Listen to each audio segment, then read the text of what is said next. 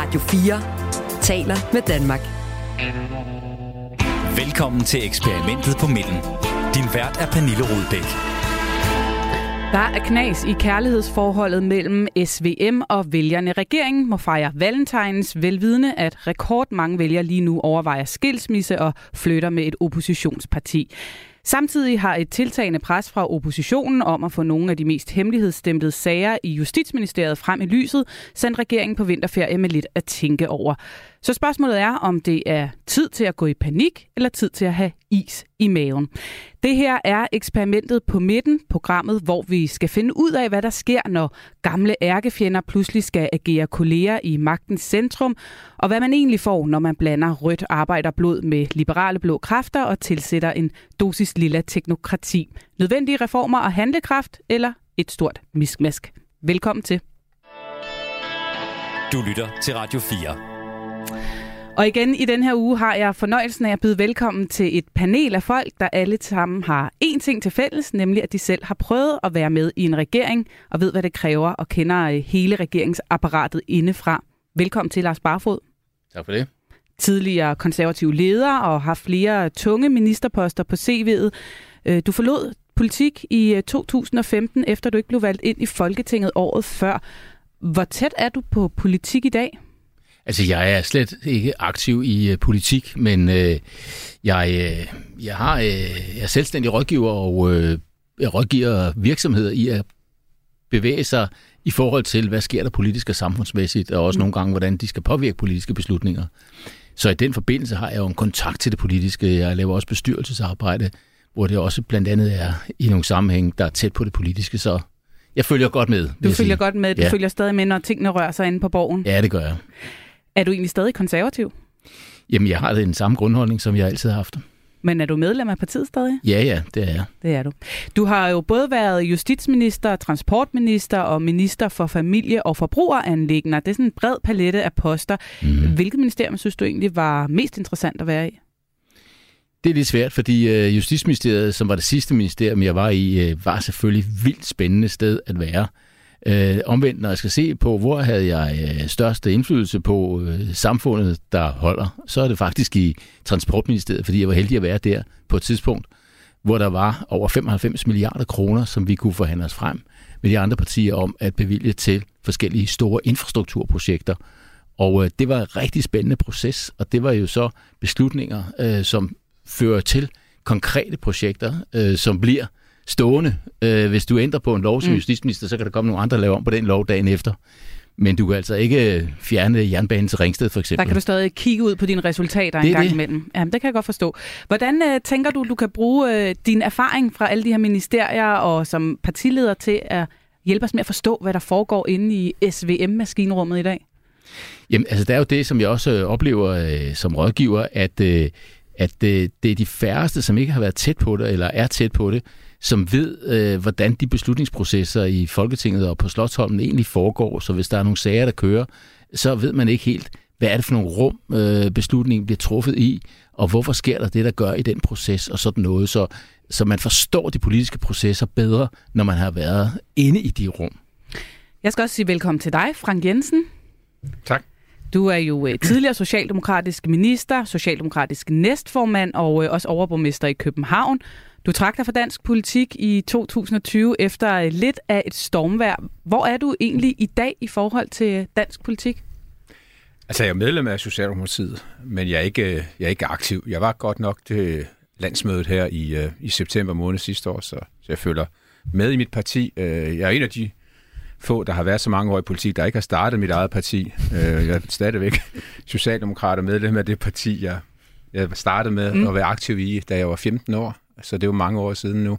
Så du er en lojal socialdemokrat? Ja, så er jeg så ligesom Lars Barfod, så er jeg også selvstændig i dag. Jeg er også rådgiver. Jeg har en, en række firmaer, som jeg er rådgiver for, lidt på samme vis, mm. som, som Lars Barfod de har beskrevet det.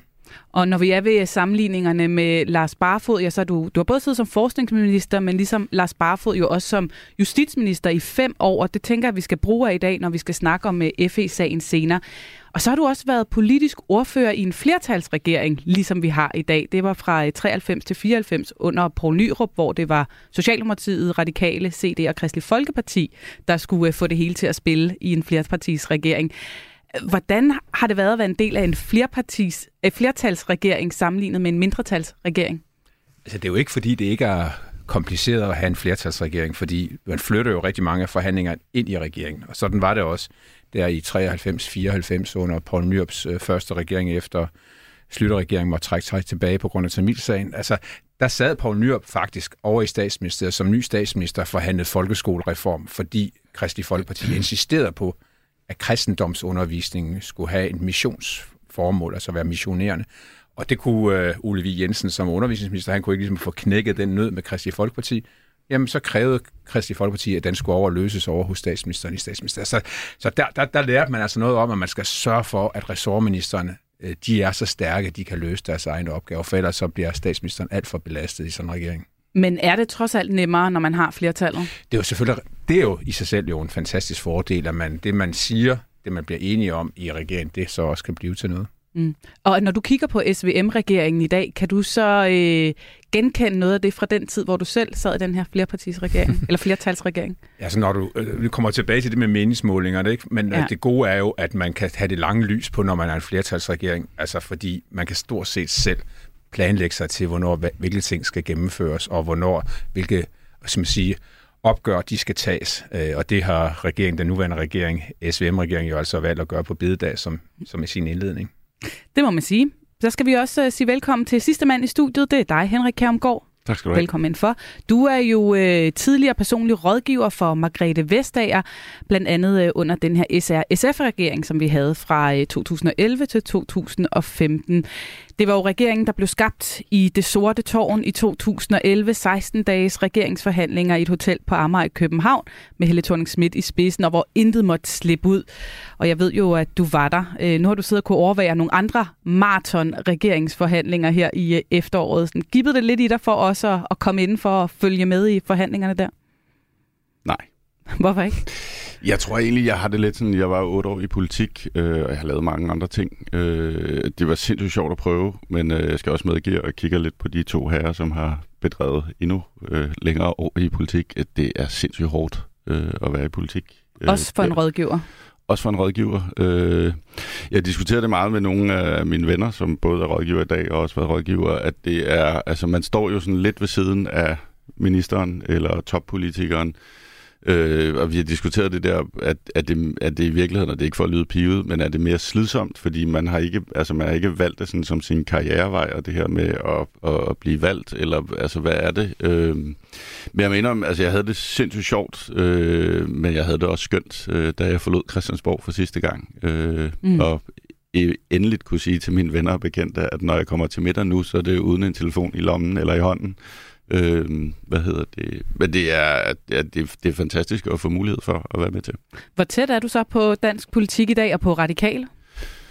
Øh, hvad hedder det? Øh, jeg har aldrig været, i modsætning til to andre, jeg har aldrig været medlem af et politisk parti. Øh, hvad hedder det? Og jeg har øh, stemt øh, vidt og bredt, og på kryds og tværs, øh, der er kun et parti i den nuværende regering, jeg ikke har stemt på. Jamen, så kan, kan vi jo gætte på, hvad det er for net øh, Hvad hedder det? Så nej, jeg har aldrig været i, i samme udstrækning bundet øh, på et parti. Jeg er en af de der vælgere, der fluktuerer lidt, og nogle gange bevæger mig hen over midten, øh, og så videre. Øh, jeg har en virksomhed, der hedder White Cloud, øh, hvor vi arbejder øh, lidt det samme som de, de to herrer, øh, med at rådgive folk om, hvordan skal man få, stå politik, hvordan foregår de politiske processer.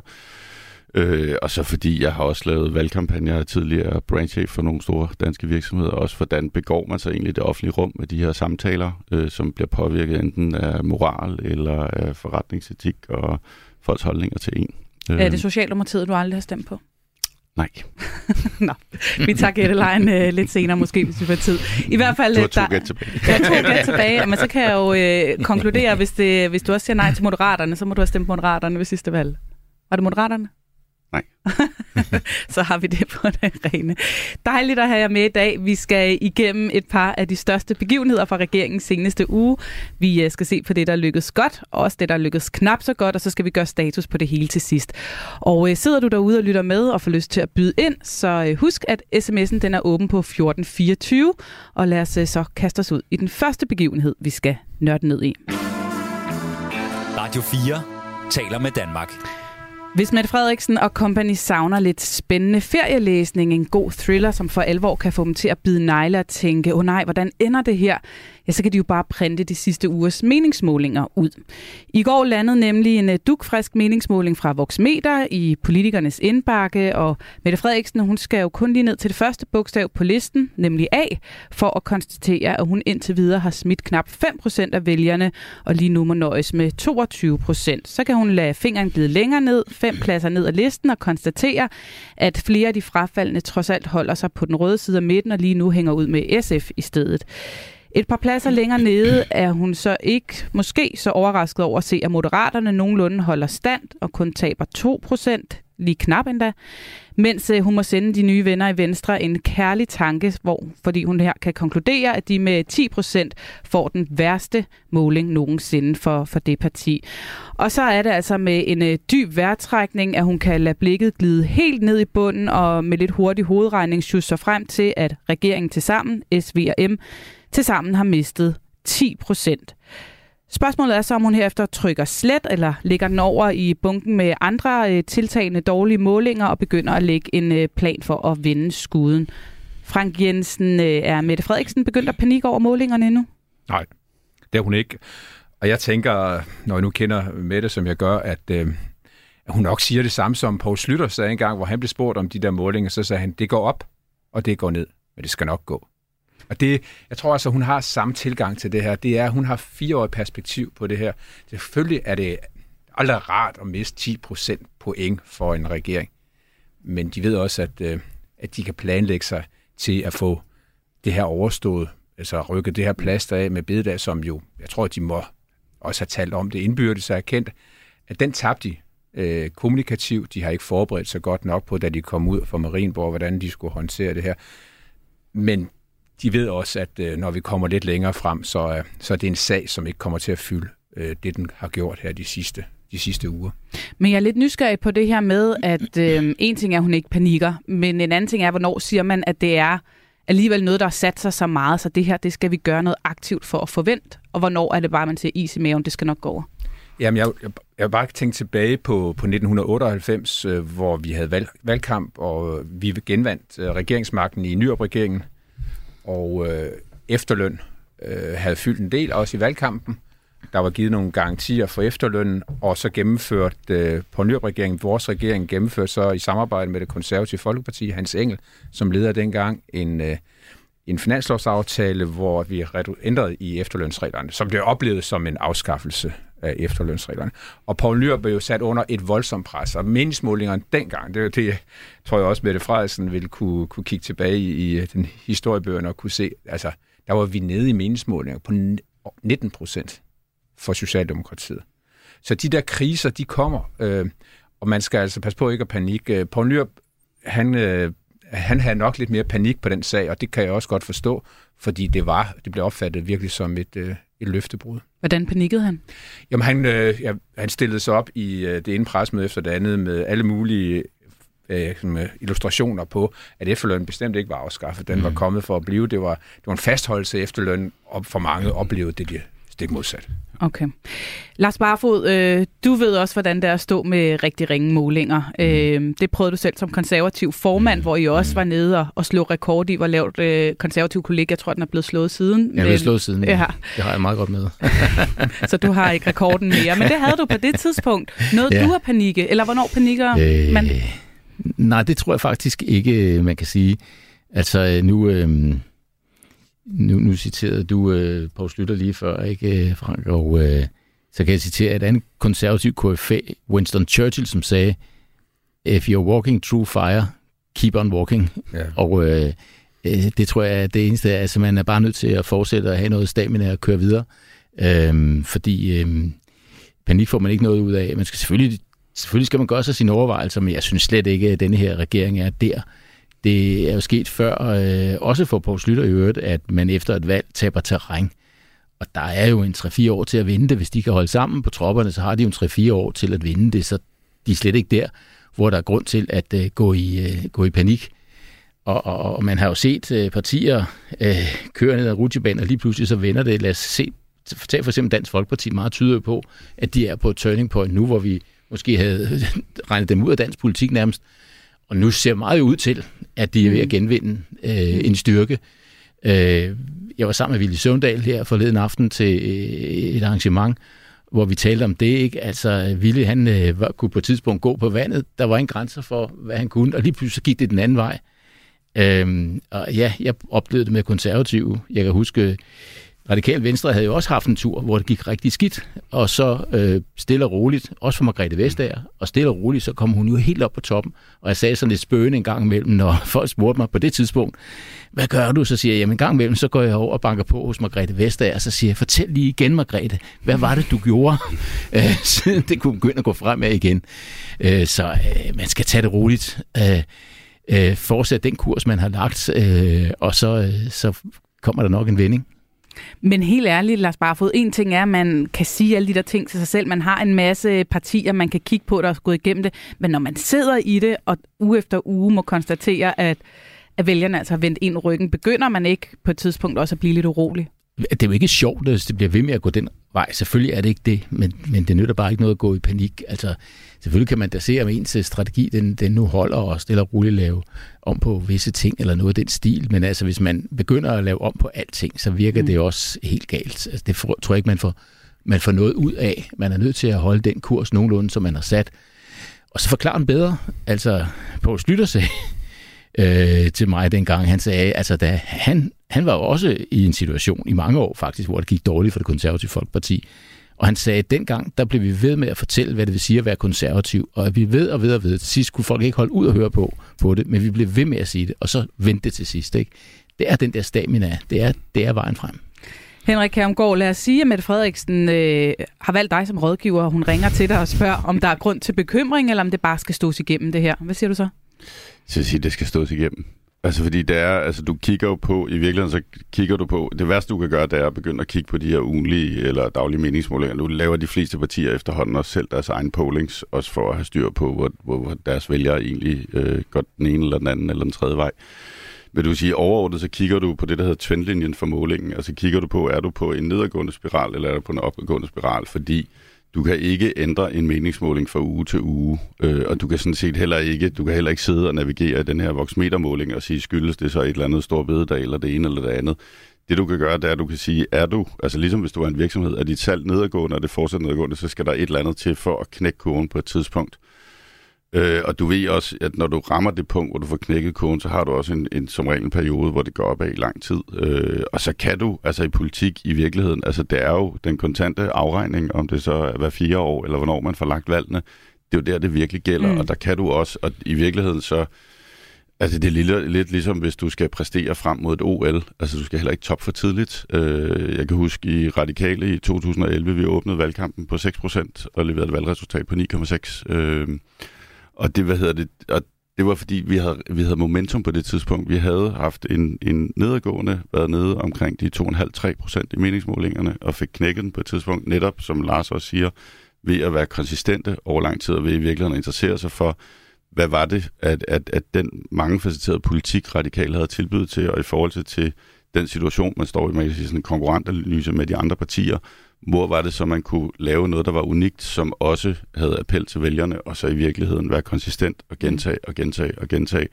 Og så også have en heldig hånd øh, med en statsminister, Lars Løkke, på det tidspunkt, der lige pludselig indbød til forhandlinger om øh, yderligere afskaffelse af efterlønnen. Mm. Den er blevet erklæret død mange gange efterhånden.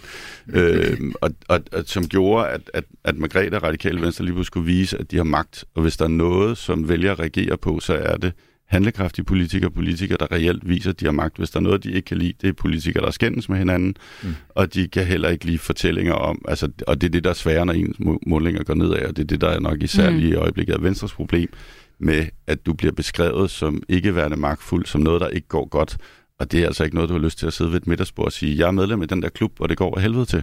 Men, men hvor, hvor mange dårlige målinger, hvor langt skal man ned, før du som for, øh, rådgiver begynder at sige, nu skal vi begynde at tage det her alvorligt og lægge en plan for, hvordan vi får det vendt, og, og, og hvornår der, venter man sige, bare på, det går Der skal altid være, altså du kan sige, og det er noget af det, der er rigtig, rigtig svært i politik, fordi politik også er meget dag til dag, og der foregår utrolig meget hver dag, mediehenvendelser, politiske forhandlinger, øh, møder og alt muligt andet, at du har nogen, der i virkeligheden med sådan lidt en tiske til har det lange lys på, og siger, hvad er det, vi arbejder strategisk med fremadrettet, den øh, plan, vi har strategisk, er vi on track med den, og så i virkeligheden også evnen til at justere, hvis du kan se, at det, det tog, du har sat i gang, er ved at køre sporet, så ligesom være ærlig nok til at sige, at der er noget, der er ikke det her tog ved at køre sporet?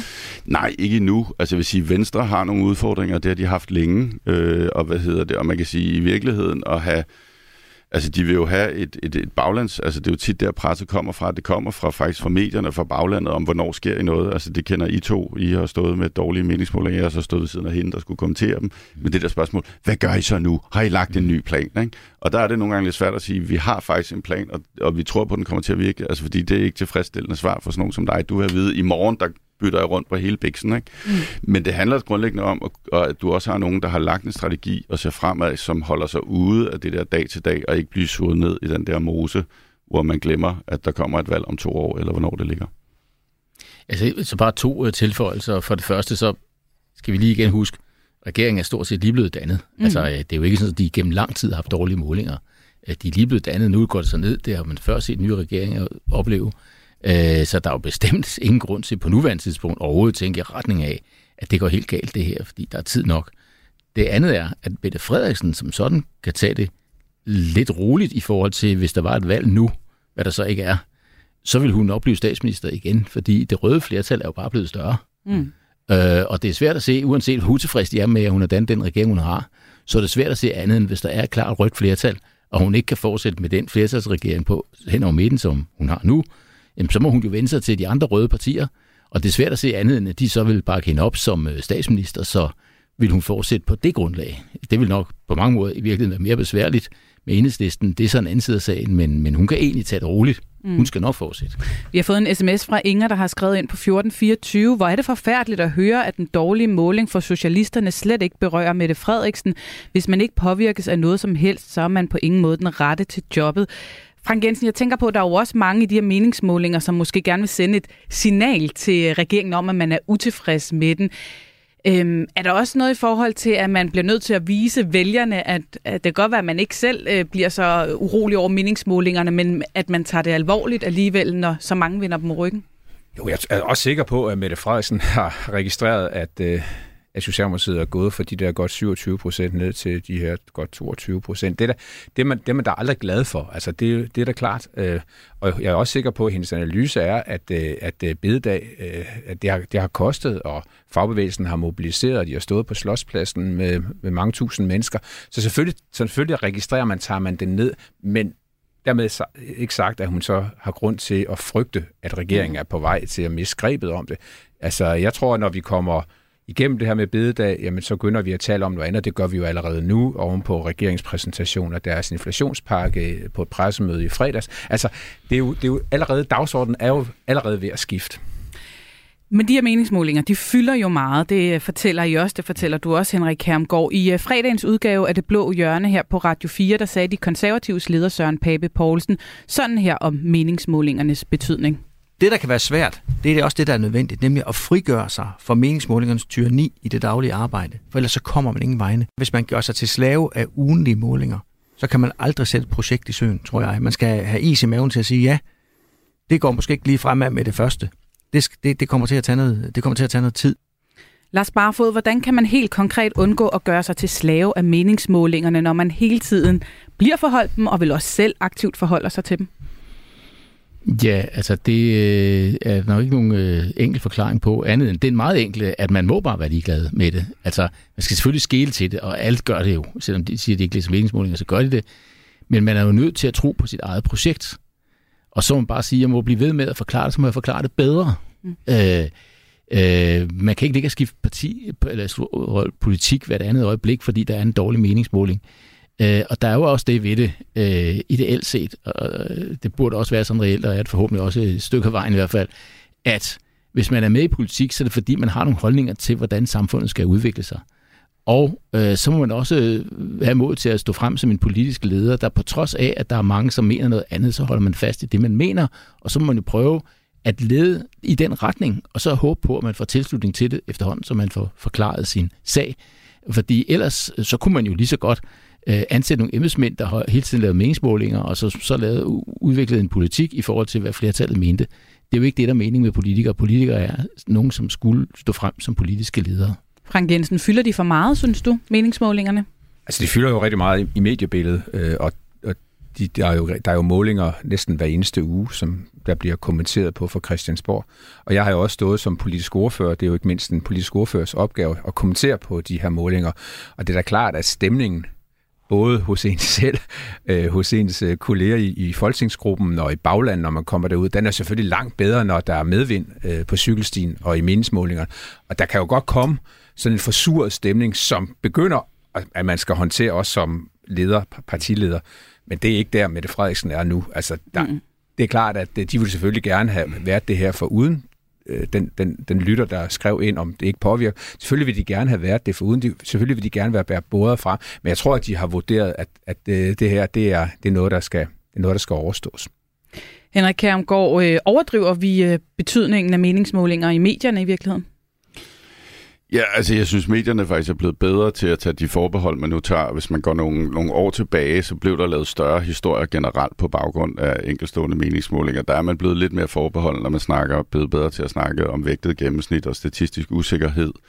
Og man laver sjældent de der sådan ensidige, enøjede historier. Selvfølgelig på, på baggrund af dem, der kommer nu, der er det fristende at lave historien om, at LA er det største parti i, i Blå Blok, og det går sindssygt godt øh, for SF. Og du kan jo også de facto sige, at det går ikke så godt for regeringen, så der er nogle historier, du kan trække ud af det. Men det man som, og det jeg har diskuteret mange gange med journalister, det er, at man skal også huske, at der er en selvforstærkende effekt, netop fordi, at vælgerne reagerer på også, hvad der er succesfuldt og hvad der er ikke succesfuldt. Så du har også eksempler på, hvor målingerne i virkeligheden, den journalistik, mm. der bliver bedrevet på målingerne, har større effekt, end målingen i sig selv har.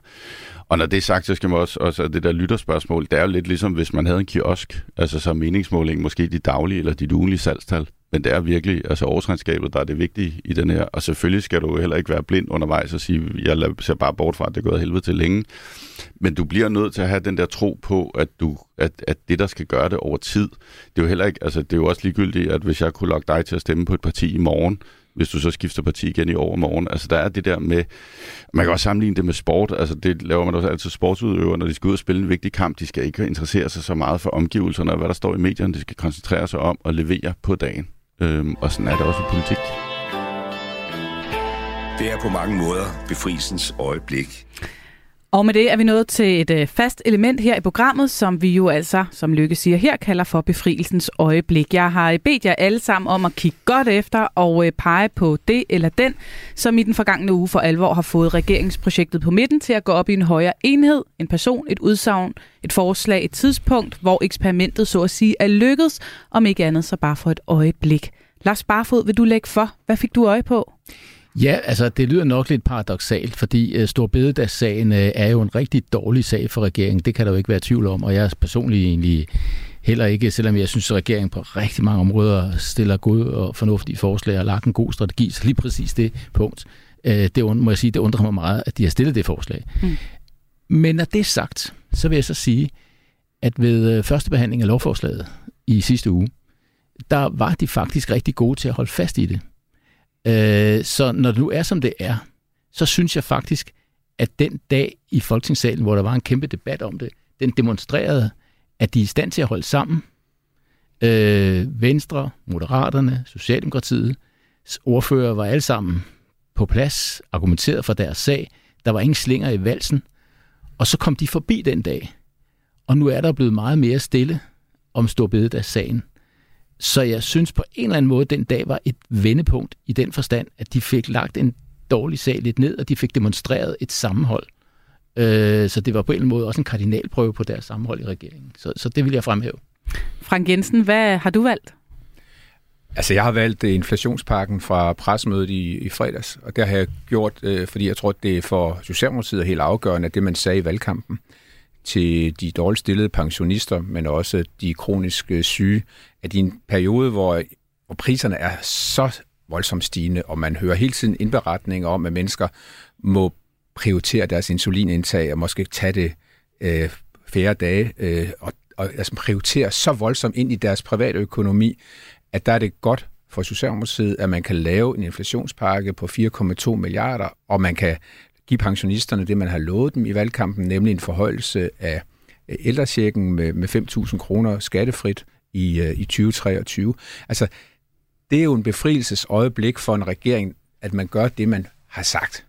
Øh, og så synes jeg, der næst vil lægge til, når det er en befrielsesøjeblik, og så er det jo også, at her lykkes det at splitte oppositionen. Mm. Altså, man fik alle andre partier med med undtagelse af Liberal Alliance og det konservative Folkeparti, og det er jo også strategisk vigtigt, at Undskyld. Og enhedslisten. Og enhedslisten, undskyld, ja. ja enhedslisten. Øh, det, er jo, det, det er jo også en strategisk vigtig ting for en, øh, en regering, at man kan splitte oppositionen. Henrik Kærmgaard, har du også kunne få øje på et befrielsens øjeblik?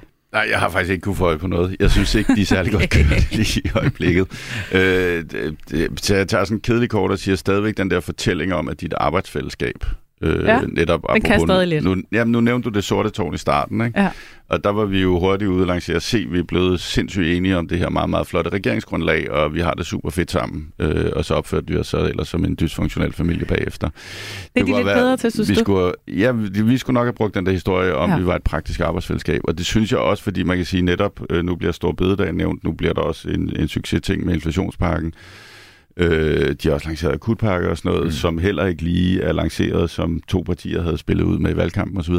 Men de gode ting kommer på skændes. Altså, vi har endnu til gode at se Radio 4 to eller fire, tre, alle tre partier fare i flæsket på hinanden. Og der er vi tilbage til det der med de dårlige meningsmålinger. Der kom altså også fra en regering, hvor man måske fik reageret lidt for hurtigt på dårlige meningsmålinger og tænkt, den kan jeg vinde på ved at lancere mm. en selvstændig sag eller et eller andet. Der synes jeg, de er gode til Altså, du har ikke oplevet de der skænderier endnu, øh, hvor de lige pludselig... Vi har også haft dem i topartiregeringer. Du kan mm-hmm. også huske tilbage til nogle firepartiregeringer, som også havde... Altså, fordi der går hurtigt sådan lidt dysfunktionel familie mm. i, og jeg skal have, og min ressortminister, mm. og du skal ikke blande dig herover. Øh, så jeg vil stadigvæk rose dem for at sige, at deres, deres framing, som det hedder på mit sprog, om et arbejdsfællesskab, der fungerer sådan lidt i trods nogle gange måske, øh, den virker stadigvæk, og den, den efterlever de. Og jeg fik, øh, jeg fik sat en øh, skiller på alt for hurtigt her, fordi jeg troede, du var færdig, så fortsatte oh, du. Men der var også det var masser af gode pointer, der skulle med det. ja, præcis. Du vil lige have en kort kommentar, så ja, skal vi videre, Frank Jensen. Det er tilbage til det, Lars Barfod sagde øh, som befrielsens øjeblik, øh, debatten i Folketingssalen om, om bededag. Jeg tror, det der også gør, at den sag rykker ned midt i dagsordenen det er jo, at ordførende fik presset opposition til at sige, at de ikke vil genindføre bededag, mm-hmm. hvis de fik magt, som de har agt.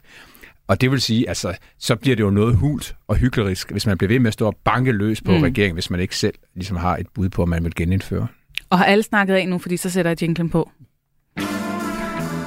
Radio 4 taler med Danmark. Vi er i gang med vores øh, nye politiske magasin, Eksperimentet på midten, og øh, med i dagens panel har jeg altså tidligere radikal rådgiver Henrik Kærmgaard, og så to tidligere justitsministre, en tidligere socialdemokratisk en af slagsen, nemlig dig, Frank Jensen, og så også en tidligere konservativ justitsminister, Lars Barfod, og jeg selv hedder Pernille Rødbæk, og øhm, nu skal vi bruge det der med justitsministerposten, for øh, vi spoler lige tiden tilbage til torsdag i sidste uge, hvor vi forestiller os følgende scene udspille sig. I den terne skygge fra de sprossede vinduer sidder justitsminister Peter Hummelgaard. Ministeren bruger et øjeblik stillhed til at samle tankerne, men bliver afbrudt, da en mail tigger ind.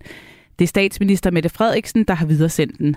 Hummelgaard kan se på Instagram, at hun er i Bruxelles, men havde åbenbart lige et øjebliks pause fra at trykke hånd og få taget billeder med Volodymyr Zelensky, og øh, i mailen ligger et åbent brev fra oppositionen. Ni partiledere har skrevet under på A4-siden, der indeholder en opfordring til regeringen. FE-sagen bør undersøges af Folketinget og ikke af regeringen selv. Regeringen har ellers besluttet, at FE-sagen hvor flere ledende medarbejdere blev hjemsendt i 2020, skal undersøges af Justitsministeriet. Men det er ikke nok, mener de ni partier. Undersøgelsen skal også udvides, så man får undersøgt, hvorfor Forsvarets efterretningstjenestes chef Lars Finsen blev hjemsendt og siden aflyttet efter han blev frikendt i sagen. Det er en enig opposition imod regeringen, og i brevet skriver partierne blandt andet. For ikke yderligere at sætte befolkningens og politikernes tillid på prøve, opfordrer vi regeringen til at overlade den pågældende undersøgelse af om hjemsendelse af ledende medarbejdere i FE til Folketinget og Grænsningsudvalget. Vi opfordrer også til, at den første undersøgelse udvides til at belyse forløbet til og med beslutningen om at foretage aflytning af Lars Finsen. Frank Jensen, du kender Justitsministeriet ud og ind. Du sad der i fem år hvor du jo har fået indblik i en øh, lang række fortrolige øh, og for offentligheden øh, hemmeligholdte sager. Hvad, hvad er det for en opgave at skulle håndtere de her sager? Det er jo en meget, meget besværlig sag, og det er den øh, for, for justitsministeren, øh, for Peter Hummelgaard, men det er, den også, øh, det er den jo også for den samlede regering, fordi at man jo her har en samlet opposition, øh, der stiller regeringen et forslag om at flytte undersøgelseskommissionen væk øh, fra altså, den udøvende magt over til den lovgivende magt og lave en grænsningskommission. Og det kan jo godt for offentligheden komme til at fremstå som om, at der er stor væsentlig substansforskel på at lave en undersøgelseskommission og en grænsningskommission. Og der, der er det jo svært at kommunikere det, som øh, jeg så øh, professor emeritus for Aarhus Universitet, Jørgen Grønnegård, var ude at sige, at der er ikke nogen der er ikke nogen forskel på, om undersøgelseskommissionen etableres af Justitsministeriet, eller den laves af Folketinget som en grænsningskommission. Det eneste, Justitsministeriet har at gøre her, det er at være ekspeditionskontor. Men det er jo svært at kommunikere, når mm. den samlede opposition står og insisterer på, at der er en substansforskel. Det eneste, der er substansforskel, det er på indholdet i undersøgelsen. Skal den omfatte mere end det, som regeringen har sagt, nemlig grundlaget for hjemsendelsen af FE's ledelse og departementchefen i Forsvarsministeriet og, og andre medarbejdere, eller skal den også omfatte det grundlag, der blev etableret for at lave øh, overvågning, aflytning af, af den tidligere FE-chef, eller den hjemsendte FE-chef, Lars Finsen. Og jeg vil sige, at den her sag her, der, øh, der har jeg jo haft Lars Finsen som en meget tæt sam- ja. Ja, medarbejder i Justitsministeriet. Han var min første ministersekretær. Os, der har været minister, vi ved, at de, det er nogle meget, meget skattede medarbejdere, fordi de skal prøve at få ens dagligdag til at fungere. Så Lars Finsen har været en meget, meget skattet medarbejder for mig. Og vi har også øh, opretholdt en eller anden form for kontakt, efter jeg stoppede Justitsministeriet, og han kom videre i sin karriere. Så, jeg, så, så bare for at være det er på det rene, så, så har jeg en, en personlig relation til, til Lars Svendsen, og jeg sætter ham personligt set meget højt. Men, men sagen er besværlig for regeringen, fordi det er en sag, man ikke kan udtale sig om indholdsmæssigt. Mm. Og jeg har jo selv stået i samme situation, som vi kan vende tilbage til. Det er frygtelig svært at håndtere de her sager, for det giver ikke mening, hvis man går ud og kommunikerer på dem, så har der ikke noget grundlag for længere at have en, en efterretningsvirksomhed, hvis man er fuldstændig åbenhed om, om, om det, der foregår. Så og har du egentlig talt med Lars Finsen om den her sag, efter han har, har været igennem det her? Øh, ja, det har jeg. Okay. Og det går ud fra, I, I holder mellem jer selv, så jeg bliver super nysgerrig øh, lige nu. det gør vi også, ja. Lars Barfod, øh, du ved da også, hvordan det er at sidde der som justitsminister med indblik i alt det fortrolige, og så, og så møde et massivt pres fra oppositionen. Hvordan håndterer man det her med og, øh, og man ikke kan sige det hele, men samtidig bliver presset til at sige noget mere, eller lægge noget mere frem? Ja, altså, øh, det, jeg, jeg, jeg har ikke været i en situation, der øh, har taget så dramatisk en udvikling, som den sag, vi taler om øh, nu. Den har jo ligesom gået, mm. gået langt ud over, hvad der er normalt øh, i forskellige, på forskellige måder. Øh, men, men, men man er, er jo nødt til som justitsminister at holde fast i, at der er fortrolige sager, som man ikke kan øh, diskutere øh, med øh, folk, øh, fortælle om. Øh, Folketinget har et øh, særligt udvalg, der følger, fører tilsyn med øh, efterretningstjenesterne, og øh, det er et udvalg, hvor der er en særlig fortrolighed, og hvor man selvfølgelig kan fortælle om nogle af de sager, som efterretningstjenesterne er involveret i, netop for at give nogle særlige udvalgte medlemmer af Folketinget mulighed for på den måde at føre et vist, vist tilsyn med tingene. Øh, og så er der jo også nedsat et udvalg af dommer og så videre, der fører tilsyn med efterretningstjenesterne. Det må man jo feste lid til, at de holder styr på, på tingene. Øhm, der må jeg bare sige, at øh, øh, jeg synes, øh, at øh, nu kan, med alle de, når, når man nu tænker på alle de partier, der nu har rettet den henvendelse til regeringen, jeg synes bare, uden at sige noget om nogle konkrete sager, så synes jeg bare, man som ansvarligt parti, der også gør sig håb om måske på et tidspunkt at være regeringsbærende, synes jeg bare, man skal tage og tænke sig om øh, i forhold til, hvor meget man vil presse en regering i sådan nogle sammenhæng, For lige pludselig en dag, så står man der selv. Og det er et kæmpe ansvar. Og hvis man begynder for alvor vil prikke hul i det og skabe en eller anden stemning i retning af, at tingene ikke er, som de skal være, øh, så øh, skaber man en mistillid generelt. Øh, jeg har tillid til, at tingene er, som de skal være. Jeg har tillid til domstolene. Øh, så er der noget, der kører i øjeblikket ved domstolene. Det må domstolen jo så tage sig af. Så bliver der nedsat en kommission, der ser på et helt særligt forhold. Jeg har fuldstændig tillid til, at det skal de nok finde ud af. Mm. Øh, så ret sådan henvendelse, det er også at pirke til en eller anden mistillid, øh, som jeg tror, de pågældende partier vil fortryde, den dag de selv må sidde med ansvaret og selv være regeringsbærende. Er det jeg synes, det er skuffende at se dem, der er med i den henvendelse. Gælder det også dit eget gamle parti? Ja, det gør det. Du vil ikke uh, have anbefalet, at man gjorde sådan, hvis du havde været som formand? Nej, det vil jeg ikke. De kommer til at fortryde, mener du? Det tror jeg. Øh, den dag, det konservative folkeparti igen sidder med justitsministerposten, for eksempel, så vil man tænke, ah, det er ikke særlig rart. Altså, man må kunne tage de ting på en anden måde. Men Lars Barfod, det som mistanken jo går på, det er jo, at man jo på en eller anden måde, når man ikke kender de her øh, hemmelige sager, det er, at så må man jo stole på, at øh, det er fordi, der er en grund til, at, øh, altså, at, at, at de er hemmelige. Vi må, vi må ikke øh, få mere at vide. Men, men mistanken er jo, om man bruger det som undskyldning for at skjule noget smus på sig selv. Ja, og det er jo derfor, der er folketingsmedlemmer, der sidder i særlige udvalg, som øh, kan øh, få øh, visse informationer. Det er derfor, man har nedsat et helt neutralt udvalg af dommer og andre, som Davids kun dommer, der sidder der, som, som skal føre tilsyn med efterretningstjenesten. Og der er bare et eller andet sted, er der et rum her, hvor man må have en eller anden tillid ansvarlige politikere imellem, om at man varetager de her ting på en ordentlig måde. Frank Jensen, du markerer. Ja, det er fordi det, der som er genstand nu for en uenighed, øh, bortset fra formalia omkring, hvor undersøgelsen skal laves, så er det jo et spørgsmål om rækkevidden af, af undersøgelsesområdet. Altså skal det også gælde det forhold, at øh, Lars Finsen, efter han var hjemsendt videre, blev udsat for den her overvågning. Og det forhold, jamen det er jo det, som er genstand for den domstolsprøvelse, mm. om han, altså den tiltale, der er rejst mod Lars Finsen. Og det er jo, det, jeg, jeg synes, det er, det er blandt det, det er at blande sig noget i den, den dømmende magts rolle, hvis man vil lave en undersøgelseskommission, samtidig med, at det forhold det bliver undersøgt ved domstolen.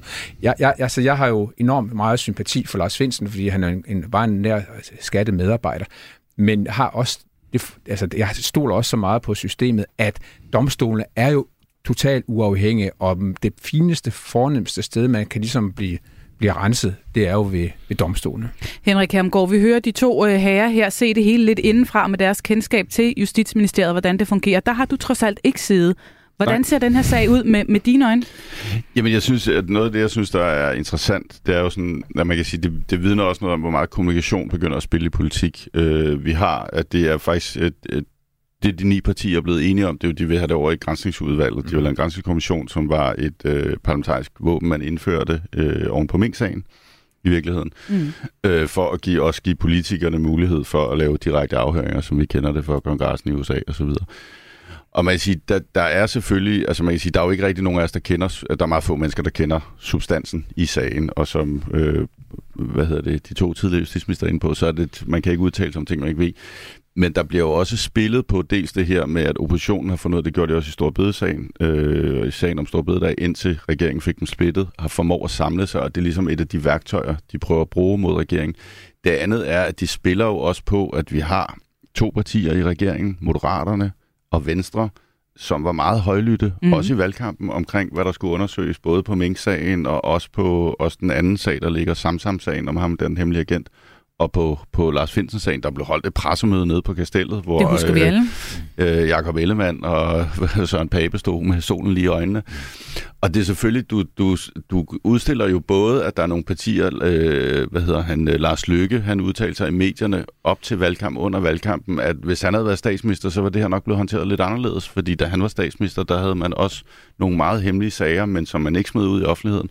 Der har været en voldsom, og det vil sige, at du udstiller både de to partier, Venstre og Moderaterne, som har lidt indtaget en anden position og en anden holdning, og også smidt en advokatundersøgelse undervejs i regeringsforhandlingerne. Øh, det var godt nok om Mink-sagen. Og du udstiller jo også prøver at sige, jamen hvis justitsministeren, mm. hvis regeringen ikke vil det her, hvad er det så, I prøver at skjule? Hvorfor har I noget at skjule? Ikke? Og det vil sige, du spiller også på den idé om, om noget magtfuldkommenhed, der også peger tilbage på et stort tema, som er rettet mod Mette Frederiksen i valgkampen, og på det her med, at vi har en flertalsregering, og kan du helt stole, trumler den også, og så mm. videre. Så jeg tror også, at de her ni partier, de spiller på en større kommunikativ fortælling, og så for at slå en, en hale til det, jeg sagde i starten, at det er noget af det, jeg synes, der er interessant, fordi politik er jo også blevet et spørgsmål om kommunikation, og også øh, desværre for, for de to tidligere politikere, mindre et spørgsmål om, hvad du reelt laver inde på Christiansborg. Det er også blevet et spørgsmål om evnen til at kommunikere. Evnen til det har vi også diskuteret meget så sent i valgkampen. Magnus Heunicke var ude med i valgkampen meget stort udfald mod, mod Venstre omkring den mistillid, de havde sået mod systemet og domstol og så videre. Ikke? Øh, så du siger, du har det der, du mm. har øh, en, en, en, en fyr fra Venstre, der er under, da de, da de skulle fortælle, hvorfor de ikke lavede advokatundersøgelser om ikke må stå og forsvare sig mod tidligere egne citater. Så politik er blevet et, et mudderspil, hvor en del af det flytter øh, i virkeligheden mere, bliver nogle symbolhandlinger, du foretager kommunikativt uden for Christiansborg, om man så kan lide det eller ej. Ja, om man kan lide det eller ej, men, men, men så må man også sige, hvis man ikke kan lide det. Ja. Og, og jeg synes bare, at øh, der er nogle ting, som må være lidt heldige i, her, i det her samfund. Vi har et demokrati, vi har nogle bærende institutioner, vi har domstole og andre bærende institutioner, som vi skal kunne have tillid til. Selvfølgelig, hvis der er grund til at ikke have tillid til dem, så skal man selvfølgelig sætte ind. Men, men, men øh, at, at, at score billige politiske point i en eller anden øh, aktion, øh, øh, som er egnet til at skabe mistillid til nogle af de grundlæggende institutioner i vores samfund, det øh, synes jeg ikke er øh, i orden. Øh, du spurgte før, om jeg var konservativ, ikke? Det er min, altså i min konservative grundholdning, det er blandt andet noget med, at vi skal have nogle øh, institutioner, vi kan have tillid til, og mm. vi skal sørge for, at der er tillid til dem. Vi skal sørge for, at der er tillid til vores demokrati. Og der skal man ikke begynde at øh, skabe mistillid til det, bare for på kort sigt at score nogle billige politiske point. Og det synes jeg sker man kunne tage det samme øh, i forhold til øh, den sag, i forhold til øh, Claus Hjort. Jeg har stor respekt for Claus Hjort. Øh, jeg har stor respekt for Finsen. Jeg har arbejdet sammen med dem begge to. Øh, men, men der er nogle sager, der må køre deres gang. Og da man ikke ville ophæve Claus Hjorts immunitet, der sagde jeg også til mig selv, det er dog utroligt, at Rigsadvokaten vil rejse en sag, og så nægter Folketingets flertal at hæve immuniteten. Der må man jo have tillid til, Rigsadvokaten og domstolen og lade den sag køre. Jeg synes, det er en, et skråplan, vi er ved at komme ud i. Ja, og det, så Henrik siger, det kan man gå og sige, det der med, med, med mistillid og magtfuldkommenhed og så videre, det hang på, på den tidligere øh, S-mindretalsregering med Mette Frederiksen, så, så er det jo, altså, den her regering skulle jo gerne kunne komme ud af det. Altså, det er jo, det er jo en del også af formålet for Socialdemokratiet ved at lave en flertalsregering, det er, at nu, nu, nu må det stoppe, fordi det slider simpelthen for hårdt på vores øh, demokrati, på vores øh, parlamentariske institutioner. Øh, og jeg har også så meget tillid til, at når nu Mette Frederiksen har siddet med, med Lars Løkke og, og, og Jakob Ellemann Jensen, og, og de går ind i en regering sammen med hende, at det her spørgsmål, som de var meget ude med i valgkampen, Jakob Ellemann og Søren Pape omkring FE-sagen, Øh, at, at så, så har de fået de forklaringer, der skal til for, at de kan, de kan rummes i det her. De kan sige ja til, at vi undersøger det forhold, om der var andre lodder i vægtskålen, da man hjemsendte øh, både Forsvarsministeriets og FE's ledelse. Og så er det det, der bliver undersøgt, mm. og så er det andet, det er så overlagt til domstolen. Så jeg tror, altså, vi er nødt til at prøve at få cementeret igen, at vi har, vi har altså et demokrati og nogle institutioner i det demokrati, som er bærende. Her kort til sidst, vi skal nemlig snart videre. Der ligger den her store FE-sag øh, på justitsministerens bord. Der ligger også Samsam-sagen, som du øh, mm. nævnte, hvor der også er pres for, at, øh, at den her skal undersøges. Og det er der øh, rimelig blank afvisning omkring, at der skal. Hvor, øh, hvor stor en bombe er det her for regeringen? Hvor farlig øh, nogle sager er det at have liggende øh, inde i Justitsministeriet? Altså, jeg tror, det farlige i det, det er det, at oppositionen kan bruge det til at, at vedvarende tegne et billede af en regering, fordi du også har, som, som, som de to justitsminister siger, det er jo et, et det, det er noget, som hverken justitsministeren, statsministeren eller andre øh, relevante minister kan udtale sig om, fordi der er noget fortrolighed omkring det. Øh, og vi bliver, jeg er meget enig, vi bliver nødt til at have de hemmelige rum, hvis vi vil have en efterretningstjeneste osv., bliver også nødt til at have tiltro til vores domstol. Men det er klart, at en opposition, som måske også ser en regering, der er lidt i knæ, nu startede vi med meningsmålinger, og selv i hvert fald for nogle af partierne har vind i sejlene, så er det jo også noget, du kan holde fast i de her sager, fordi du kan blive ved med at dels optage tid, som regeringen så ikke kan bruge på at bedrive politik, To, du kan blive ved med at lave de her små risser og mistænkeliggørelse, mm. som måske også kan få nogle vælgere til at flytte sig. Og der bliver politik bare når dagen er om, også et spil om at få folk til at stemme på dig, og så videre. Vi slutter med en uh, sms fra uh, en af vores lytter, der er skrevet ind på 1424. Politik har de sidste 20 år, hvis ikke længere for mig, handlet om branding, kommunikation og slaget om magten, ikke en idealistisk ændring af samfundet. Der er en grund til, at tilliden til politikere er så lav, og jeg har taget højde for realpolitik også, skriver altså vores lytter ind på 1424. Det er jo en bastardregering. Når man blander to eller tre ting, der ikke umiddelbart passer sammen, ja, så kan det jo også resultere i noget mærkeligt, et misfoster eller en bastard, som øh, Pelle Dragsted fra Enhedslisten her kalder den nye regering. Og øh, det er det punkt, vi er nået til nu. Jeg har også bedt jer om hver især at pege på en ting, som øh, kategoriseres, I vil kategorisere som ugens politiske bastard, altså hvor det her eksperiment ikke er lykkedes så godt. Øh, Frank Jensen, vil du have lov at, at lægge for her? Ja, der har jeg så øh, altså, svært ved at se den der bastard i den uge, der er gået. Men jeg har da søgt med, med, med lys og lygte efter det, og hvis jeg skal finde noget, så er det jo, at vi har været igennem en valgkamp, og vi har været igennem en periode i dansk politik, hvor udlændingepolitikken har fyldt forbavsende lidt i forhold til, hvor meget den har fyldt tidligere. Altså i, i den tid, hvor Lars Barfod og jeg var, var på Christiansborg, der fyldte den jo alt for meget. Mm nu, nu kan jeg se, altså nu begynder man i den der inflationspakke at se lidt, den stikker ansigtet frem i en ny iklædning, nemlig som socialpolitik, fordi mm. man ikke kunne løse det her med de mest udsatte familier. Og derfor at få Dansk Folkeparti og Danmarksdemokraterne med ind i aftalen, der har man altså måttet udskyde det spørgsmål, der knytter sig til til børnefamilier og de mest fattige familier, og det er jo fordi, at de partier ikke vil være med til, at folk med anden glød øh, de skal have de samme mm. vilkår som danske familier. Så der ligger en lille bastard og venter der. der. Bastard og Henrik Kamkort, ganske kort, hvad vil du pege på? Jamen, jeg synes, der er et eller andet tandhjul, der ikke helt hænger sammen for dem. Altså, hvis man kigger på, de kom med deres akutpakke, øh, hvor Venstre har været ude med 6 milliarder i valgkampen, så ud med 3 milliarder, så ender vi med en akutpakke med meget færre penge. Vi har et lovprogram, hvor der først kommer et lovprogram frem til vinterferien, så lidt senere kom der. Der er lidt ligesom, der er et eller andet, der ikke er helt på plads derinde. Altså, et bastard tandhjul derinde, der... Jamen, der er, altså, der synes jeg, der, det kan godt være, at de har det her smukke arbejdsfællesskab, som de har fået talt sig godt, men jeg synes, der sådan, når man kigger på dagligdagen, det er ikke, det, altså, det, toget er ikke helt kommet op at køre endnu, øh, og det kan okay. måske også være, fordi vi var vant til Mette Frederiksens meget velsmurte etpartiregering. De skal lige have de tre kedler jeg til synes, at køre sammen der. Jeg synes, der er kedler, der ikke helt kører endnu. Lars Barfod, hvad har du fået øje på?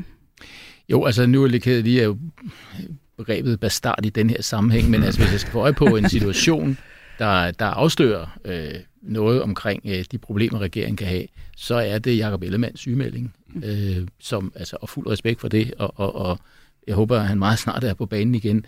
Men, men et eller andet sted, så viser den jo en skrøbelighed øh, for den her regering. Altså, der skal ikke så meget til, øh, før snakken går og så videre. Øh, så, så jeg synes, det viser en skrøbelighed, øh, Øh, fordi man sidder på et, øh, et lille flertal. Øh, der skal ikke så mange til øh, hos de moderate eller hos Venstre for den sags skyld. Øh, der skal ikke være nogen, nu talte vi før om det, men man skal vise stamina, men der skal ikke være mange, der begynder at ryste i bukserne, øh, fordi der er dårlige meningsmålinger og, og, og så videre. Øh, så, så sådan en, en ting, som at en ledende politiker, som er forsvarsminister, må, må, må sygemelde sig forhåbentlig i kort tid, men, men alligevel det afslører noget omkring den skrøbelighed, regeringen også øh, har i sig. Du lytter til Radio 4. Og med det, så er vi altså snart ved vejs ende for den her anden udgave af eksperimentet på midten. Men inden jeg slipper helt, så vil jeg jo bede om at pege på hver især det parti, som I mener lige nu får mest ud af regeringseksperimentet, og så holder vi sådan en regnskab fremadrettet. Vi har sådan en stor imaginær bogle her, hvor vi kommer nogle farvede øh, bolde i. Øh, den kan være blå, øh, den kan være rød, og den kan være lilla.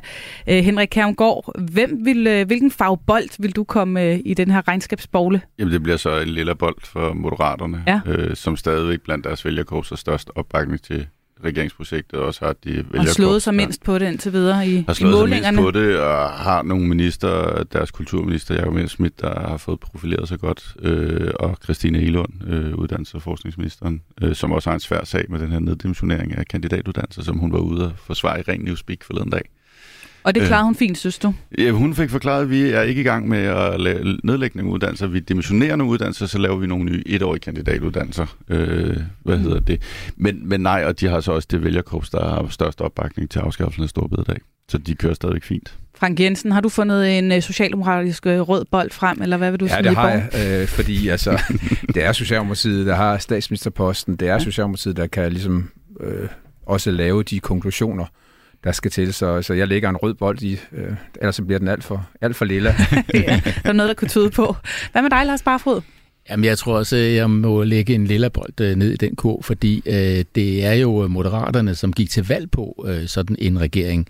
Øh, Mette Frederiksen gjorde det sådan efterhånden, men hvis man ser på øh, vælgere, som har stemt på de tre forskellige partier, så er det jo entydigt Moderaternes vælgere, som klart fra starten af har stemt på Moderaterne, velvidende, at det er et parti, som vil sådan en regering hen over midten. Og derfor så synes jeg, Lars Løkke, han har jo fået det, han ville.